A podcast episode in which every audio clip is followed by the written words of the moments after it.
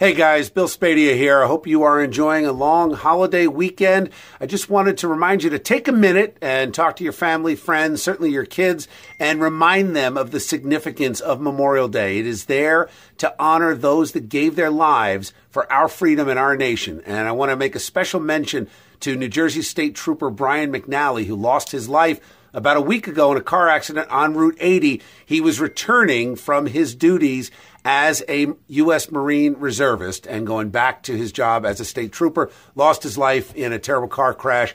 And obviously, our thoughts and prayers are out with him and his family and all the members of our military who are serving both at home and abroad, and all the members of law enforcement in New Jersey and across the country who get up every single day and put on that uniform to keep our communities safe. God bless all of you. Enjoy Memorial Day. We'll be back on the air 6 to 10 a.m. on Tuesday.